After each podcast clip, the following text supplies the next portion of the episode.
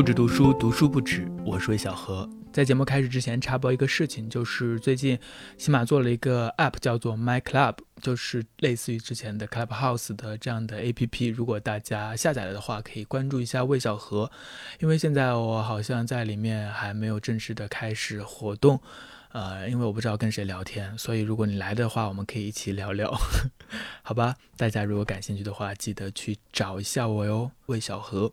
嗯，在各个平台上我都叫魏小何。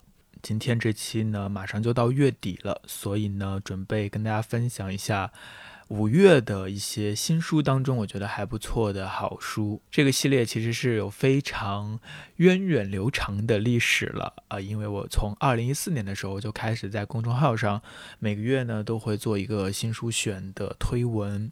那现在还有，如果大家感兴趣的话，我可以关注一下魏小河流域。另外呢，从去年开始，我也把这个系列变成了一个视频，就每个月底的时候也会录一个视频。大家感兴趣的话，也可以在微博或 B 站看到这些视频。那今天就也来录一下这个主题的播客。嗯，看一下这个月有什么书值得关注、值得注意，算是一个书单。如果大家觉得这个内容有点无聊的话，也可以在评论区告诉我，我下个月就不做了。如果大家觉得这个栏目可以继续做下去的话，那我们就继续做下去，好不好？好，那我们现在就正式开始了。收好你的小桌板，我们正式起飞。现在这些书都放在我的手边，所以它的顺序可能和其他平台谈到的顺序不一样。然后我的措辞、我的语言可能也有一些不同，因为这都是临时的，就没有完全按照什么脚本来写来说。那第一本在我手上的这本书叫做《重走》，副标题是在公路、河流和驿道上寻找西南联大。作者是杨潇，这本书最近应该还挺红的吧？可能大家都看过，看过的可以举个手。很厚啊，这本书，看一下，总共有六百八十二页。这本书总共有六百八十二页，大概有四十万字，是一个。可以算是大部头了吧。这是一本蛮神奇的书，你可以把它看作是一个游记，也可以把它看作是一个关于西南联大的研究专著，或者是把它们看作是这两者的结合，因为它确实是这两者的结合。杨潇其实我并不是很熟悉，但在这个作者的介绍和他的序言当中，了解到他之前是一位记者，然后在一八年之前吧，他就辞职了，辞职了大概有一年，然后他。写到三十六岁，迎来了第三个本命年，距离我辞掉工作、结束职业生活一年多了，我正陷入某种存在主义危机。嗯，所以我需要一次真正的长时间的行走来找回方向感和掌控感。这是我的寻路之年，我迫不及待的要和八十年前那些最聪明的年轻人一同出发，激活曾经的简单热忱与少年心气。同时，也蜥蜴着有一些若隐若现的银线，能牵起一九三八与二零一八这两个看起来并无关联的年头。譬如，在不确定的时代，什么才是好的生活？思想和行动是什么关系？人生的意义又到底为何？这里他提到的“一九三八”是指的一九三八年的时候，也就是抗战已经打响之后，像北大、清华还有南开，他们的师生不是全部都到了长沙，组成了临时大学嘛？然后一九三八年的时候，他们这些师生大概有三百人，就走了一条从长沙到昆明的路线，徒步一千六百公里。这条路线的终点就是昆明，他们最最后形成的就是在历史上被大家一直铭记的西南联大。我最早知道西南联大是看汪曾祺的那个《跑警报》，他写了，当时在联大读书的时候，总是会有警报，就是日本人的飞机可能会来轰炸，然后所有的学生和老师全部都躲起来跑起来。嗯，虽然是一个非常的危险的战乱的场面，但是被汪曾祺写的是好像也有一种青春的少年气息，就看起来还蛮有意思的。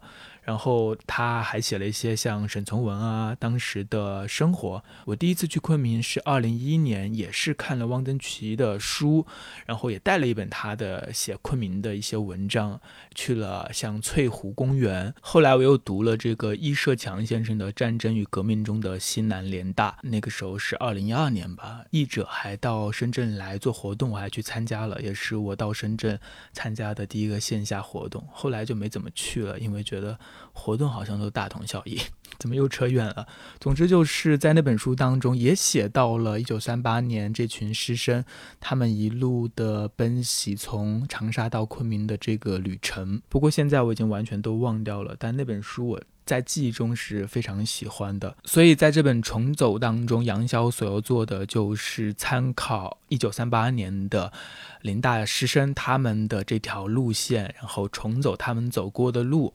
所以整本书的写作呢，就有两个时空，一个时空是二零一八年杨潇自己的一路见闻，还有一个时空就是一九三八年这个迁徙之路。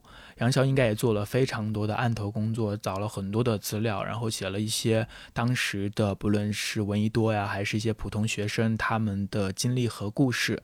读起来呢，就是有一种非常神奇的感觉，两个时空在同一条路线上碰撞。如果是一个科幻电影的话，这两个时空说不定会在某一个地方然后汇合。这本书我目前只读到了长沙这一部分，还没有离开长沙。嗯，不知道大家读到哪里了，也可以在评论区互相分享一下。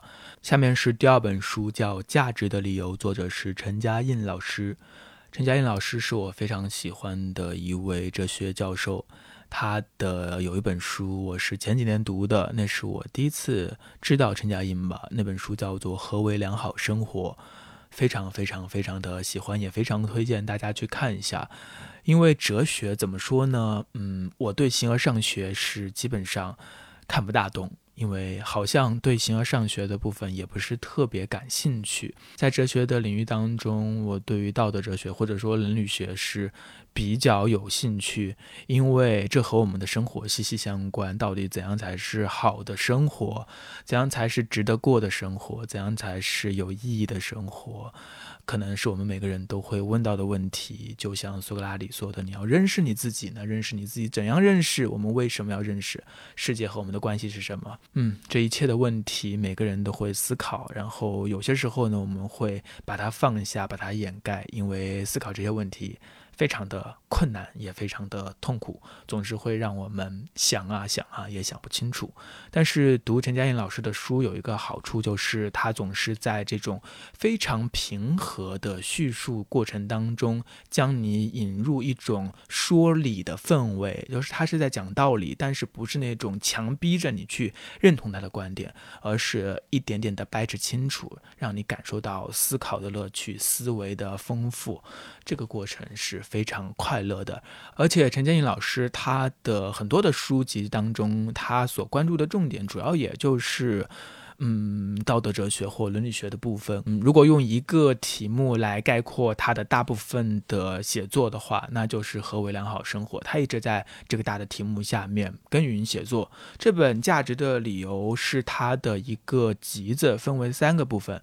第一个部分是他在十年之前为《新世纪》杂志写的专栏，每月一篇，总共有十二篇。后面第二个部分和第三部分也是一些其他的文章，还有一些是演讲。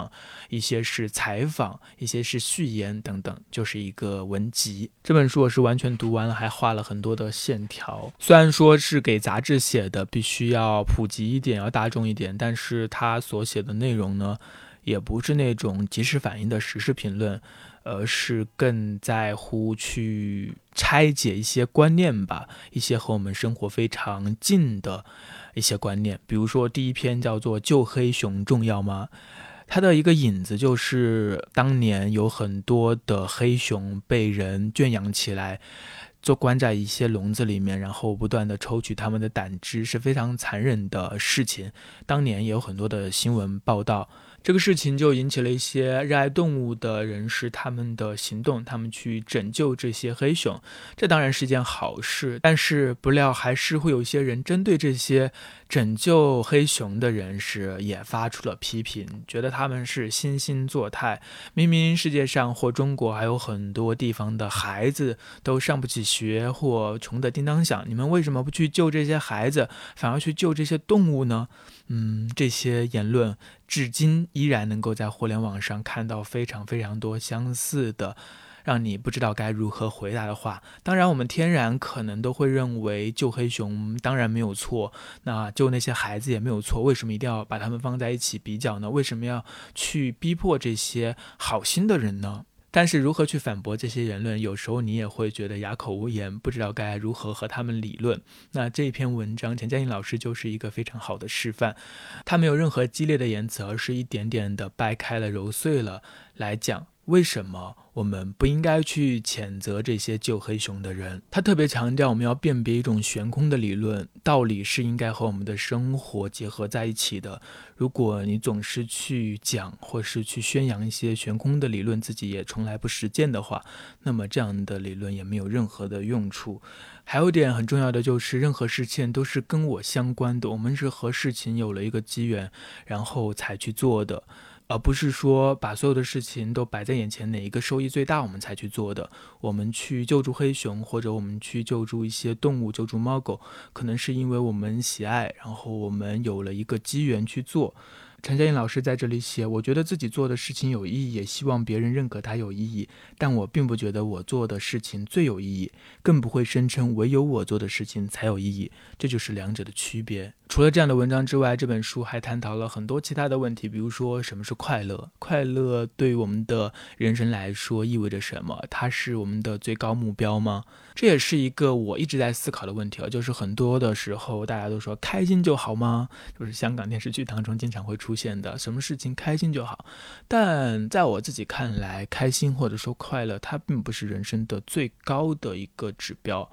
很多时候我们是痛并快乐着的。我想，其实大家都在说开心最重要，快乐最重要。但是，其实真的很少有人真的会把快乐、把开心当做是一种最高的指标，因为我们还在追求人生的其他意义。我们想要自我完成，我们想要自我实现。或者还有其他的情感上的需求等等等等，快乐在人生当中，它是一种伴随物，一种伴随我们做各种事情产生的伴随物，但它从来都不是真正的目的。当然，这个话题还有很多的观点、很多的视角、很多的层次可以讨论。以后有机会的话，我们就好好来聊聊快乐这件事情。那今天就先到这里。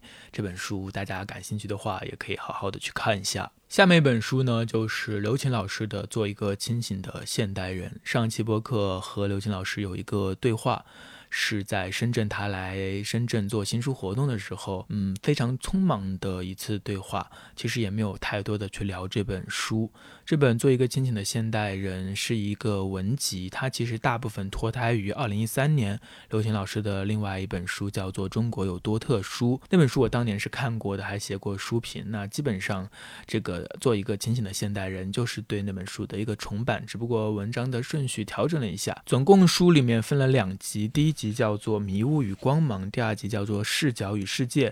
第一集当中，主要就是对于一些外国的思想家的一些。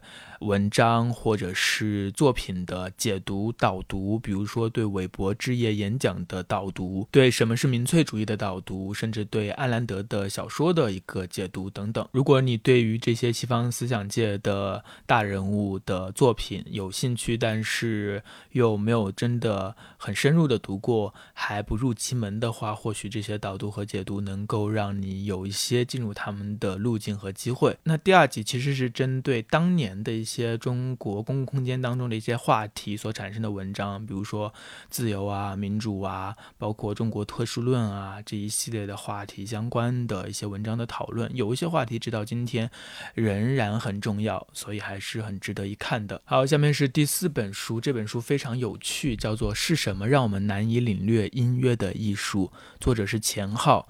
这个书是武汉大学出版社出版的，出版品牌叫做路书。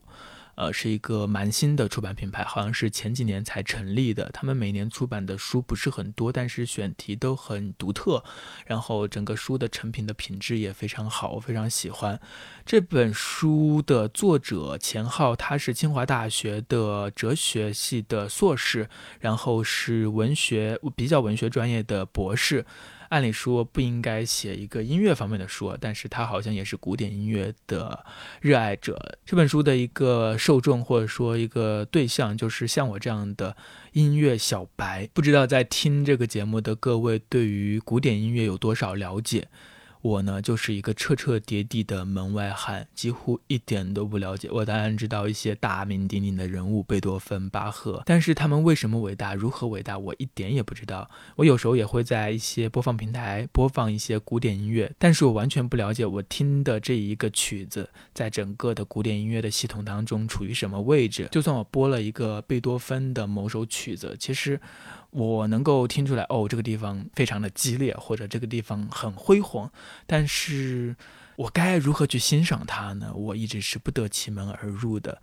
读完这本书之后呢，我可以说的是，我仍然听不懂古典音乐，我也仍然不知道怎么样具体的去听古典音乐。但是我好像知道了我为什么听不懂古典音乐。嗯，就是这一点点的提升。我觉得这本书也非常了不起了，因为这也是我们非常多普通的人都会遇到的问题，但是很少有专业的音乐领域的人会觉得这是一个问题，所以他们也不会去。向我们讲解这一大片我们头顶的疑问。这本书我觉得主要讲的是一个非常大的问题，就是我前面说到的，我们为什么听不懂古典音乐？呃，其中有一个非常重要的一点，也就是第二章的标题叫做“歌式音乐观”。歌就是歌唱的歌。什么叫歌式音乐观呢？这就说到我们很多人对于音乐的理解，基本上就把它等同于歌曲。我们总是期待听到旋律，听到节拍，然后我们总是觉得一首歌曲、一首音乐是为了使我们产生某些情感上的共鸣，使我们能够想到某些。我们辗转难眠的一些时刻，或者让我们感动、让我们低回，啊，比如说网易云上的各种评论，就造成了这样的一个效果。但是作者想强调的是，音乐艺术绝不仅仅止于歌曲这一个小的角落而已。而我们因为传统的歌式音乐观，总是以这种想要立即获取情感共鸣，想要立即获取一段悦耳的旋律，想要去了解这个创作者表达的思想。去听古典音乐的话，我们就会一头雾水，我们不知所措。整个陷入一种茫然的状态。这里面还有一种心理模式，就是用文学鉴赏的方式去鉴赏音乐。什么叫用文学的鉴赏方式呢？比如说，我们看了一本小说、一本散文，我们大概就会去猜测，或者是去推论作者想表达什么，他写的这个故事背后的深意是什么，它的主题是什么，他是在讽刺什么吗？这是我们想要得到的答案。呃，像流行音乐，因为都有歌词，所以我们很明白，能够知道这首歌表达了什么。但是对于古典电音乐，我们该怎么办呢？特别古典音乐往往都很长，所以我们听着听着就不耐烦了，不知道自己在听什么东西。这本书当中其实还是有很多乐理知识的，还甚至包含了一些乐谱，我完全是看不懂的。但是即使很多部分我看不懂，我还是看得津津有味，因为这本书的作者他的文字非常好，就是非常的清晰顺畅，甚至有一种清雅的感觉。而且他也不是那种学术著作，让你觉得看起来拮据熬牙，觉得。呃，看不进去，头晕。就像他自己说的，他并不是从音乐世家长大的，然后他小的时候也对音乐不了解，所以他大概理解像我们这些小白，嗯，那些疑问、那些困惑。但同时，他对古典音乐也有很深的钻研，所以他有专业的知识可以告诉我们。总之，他就建立了一个桥梁，让我们这些小白知道我们为什么听不懂古典音乐。知道是一个非常重要的事情。你不知道，你为什么不知道？这个是最大的问题。所以，也许你可以通过这本书知道你为什么不知道。好的，下面一本书是一本传记，叫做《成为波伏娃》。波伏娃是二十世纪最著名的女性之一。但是我前段时间，或者说我从去年才正式的知道波伏娃叫波伏娃。我以前总是把它看成福波娃，然后我有一次在节目当中还是在微博上就写到了福波娃，被别人指出来，就觉得非常的尴尬。呃，但是我觉得很多时候我们都会念错字，比如说包法利夫人，我以前读成是包利法夫人，还有一些其他的一些名字，偶尔也会念错。但我觉得念错应该是常态吧，没有什么要紧的。当你知道之后，纠正过来就好了。希望大家不要抱着这种觉得。别人念错了什么字，你就有一种居高临下的心理，这不好，这真的不好。那我们来看这本书，这是一本非常好的传记，因为波伏娃她虽然是一个非常著名的思想家，然后他有一本非常有代表性的作品，简直是影响了后来的整个女权运动的一个经典《第二性》。但是提到波伏娃的时候，很多人想到的首先还是他和萨特的这个开放婚姻的关系。嗯，在很长一段时间里，波伏娃就是萨特的附庸。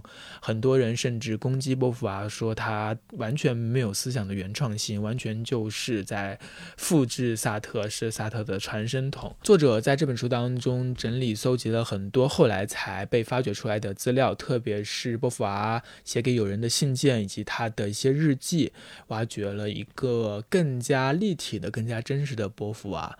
在序言当中，作者写道：“第二性的核心观点之一便是，没有一个女性能够不受成见和偏见的约束度过自己的一生。”波伏娃显然也没有做到。这本传记正是要讲述波伏娃是如何在成见和偏见里苦苦挣扎，并勇敢反击的。好的，下面是第六本书《顾城哲思录》。这本书呢，我以前也读过，大概在一三年的时候，它就出过一版。这一本我手上的是新版。顾城大家都知道是上世纪八十年代非常非常著名的诗人，也是也是朦胧诗的代表人物。不过现在关于顾城，很多时候大家首先想到的也不是他的诗作了，而是他的一个非常戏剧化，同时非常悲惨的离开这个世界的方式。在一九九三年的时候，他在激流岛上。先杀死了他的妻子谢烨。然后又自杀了。这个事情呢，有很多个不同的版本，到现在也没有一个定论。针对这个事情，网络上现在也充斥着各种各样的争吵，各种各样的言论。有些人就认为顾城就是一个杀人犯，同时呢，他想要让婴儿和这个谢烨在一起生活，是一个渣男。有些人又会觉得，呃，要把作品和人分开来看。总之，在现在来看顾城的话，它变得非常的复杂。但是在我为数不多的阅读现代诗的经验当中，顾城是首先能够戳中我，能够打到我的。当然，很显然的一点是因为他的诗都比较容易读，他的诗是以意象取胜的，那些意象呢有着非常活泼的、非常童真的，然后非常有表达力的，让你一眼就会看到像天空黑夜当中的星星一样的效果。所以呢，顾城的诗句那就是非常非常美丽的中文。但是这本书《顾城哲思录》呢，不是他的诗集，而是他的文选当中由胡少听。他整理出来的一些类似于像加缪笔记啊，或者是这种笔记形式的各种各样的段落和句子，其中他讨论了像中国的一些诗人李白啊，或者是《红楼梦》啊一些作品、艺术作品，包括一些思想。所以在这本书的阅读过程当中，你会发现原来。呃，顾城并不仅仅是一个诗人，他也有自己的哲学的系统，至少是一个他能够自圆其说的哲学的系统。当然，对我来说，读这本书会就像一个呃充满了灵感的宝库，你会看到他所说的很多的话都非常的有意思。比如说，他说最端正的杯子是橘子，他在树上舞蹈。一滴水也不洒出来。比如说，他说一个人应该活的是自己，并且干净。这些句子、这些段落呢，可能可以成为你自己思考的一个起点，对你的某一些思绪有一些启发的作用。当然，也会有人会觉得这些都是一些俏皮话，没有真正的扎实的思想性。当然，要看你自己如何去看了。那我自己还是挺喜欢的，大家也可以去找来看一下。下面本书类似于工具书，叫做《中国传统色色彩通识一百讲》，作者是郭浩。中国传统色前段时间还是蛮火的，那本书类似于一个色卡一样，就收录了很多很多中国传统的颜色。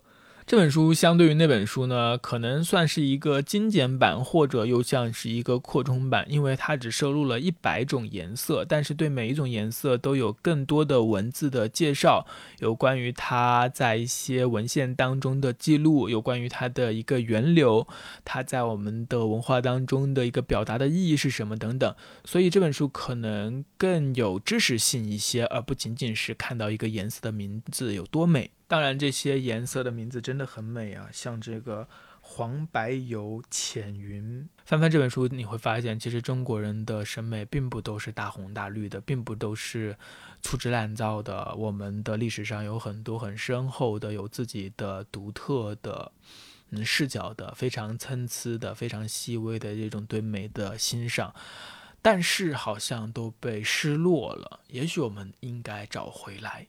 下面是一本小说，小说是第七本书吧，叫做《眩晕》，作者是德国的作家温弗里德·塞巴尔德。塞巴尔德的书，去年我介绍过《土星之环》和《移民》。呃，塞巴尔德是我去年才读到的一个作家，他非常的不一样，也非常的迷人。他的小说有个特点，就是经常介于虚构和非虚构之间。你有时候读起来好像是散文一样，你以为他在写一个游记，你以为他在记录一个事实，并且他在文章当中还会配一些照片和图，更加好像真的一样。但是，嗯，他写的是小说，只不过他的语言以及他的行文的方式都很像散文，一种散文式的书写。另外，就是他的语言是非常的绵长缠绕的。但是却不会让人感到非常的残夹，讲不清楚，或者很讨厌，想要赶紧丢掉这种感觉，也不会让你感到困，而是能够把你带进去，带入到一个好像时空都凝滞了，整个都变慢了的这样的一个世界当中去。另外，塞鲍尔德的叙述呢，总是有种追忆感。时间在他的写作当中是一个非常重要的主题，或者说记忆。在这本书当中，包含了四篇小说，呃，写到了很多真实中的人物，比如说斯汤达，比如说卡夫卡，嗯，好像在写真的一样来写他们的故事。这本书我还没有看完，但是我非常喜欢，是一个很不一样的一个阅读经验。如果你还没有读过塞巴尔德的话，我会强烈的推荐一下。也许你可以先去读。一下那本《移民》非常好读的一本书，另外这本书呢是由新民说出版的，这一套书的整个装帧还有设计都非常的简约好看。下面一本书也是一本小说集，叫做《重返暗夜》，作者是波拉尼奥。波拉尼奥在现在应该有非常多的中国读者了，他也是虽然去世了，但是不断有新书出来的。一个作者，他最有名的书或者说他的代表作还是那本非常非常厚的《二六六六》，不知道大家有没有读过？我当年在这个书店就看到这本《二六六六》和另外一本，不知道是弗兰岑的《纠正》还是《自由》放在一起，给我非常深的印象。那么厚的书。我至今还没有翻开，所以我现在还没有读过二六六六，但是我倒是读了不少布拉尼奥的一些短篇集子。这本《重返暗夜》，它的整个的装帧我也很喜欢，黑色的，然后翻译也非常的好，但是我好像很难向大家介绍。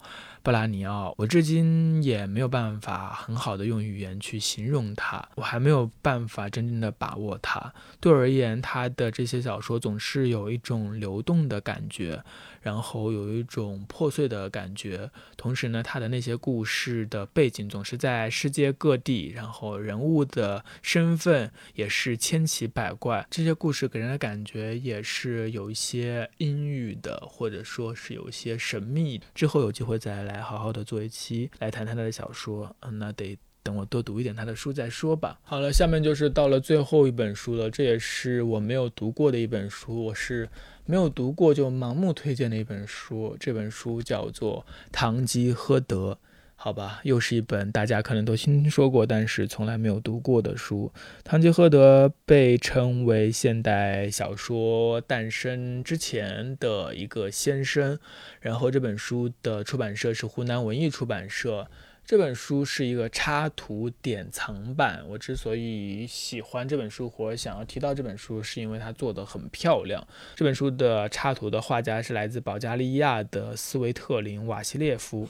当然，我一点都不了解这个插画家，但是他画的很有意思，也很好看。我至今还没有读过《堂吉诃德》，也许这一套书是我开始读《堂吉诃德》的开端，也许我又会把它放下。呃，继续让它沉睡，我不知道，也许吧，也许我会读的，也许不会，我希望我会。哎，书太多了，好像总是有很多很多想看的书，但是总是总是读不完。书太多了是一件让人头疼的事情，同时也是一件想起来就幸福的事情。好了，那么这期的节目到这里就进行到尾声了。如果你在这个月当中读到了什么好书想要分享的话，也可以在评论区留言和大家互通有无，告诉大家你读到了哪些好书。这也是做这个节目的一个乐趣，看见大家的分享。好，不止读书，读书不止，我们就到此为止。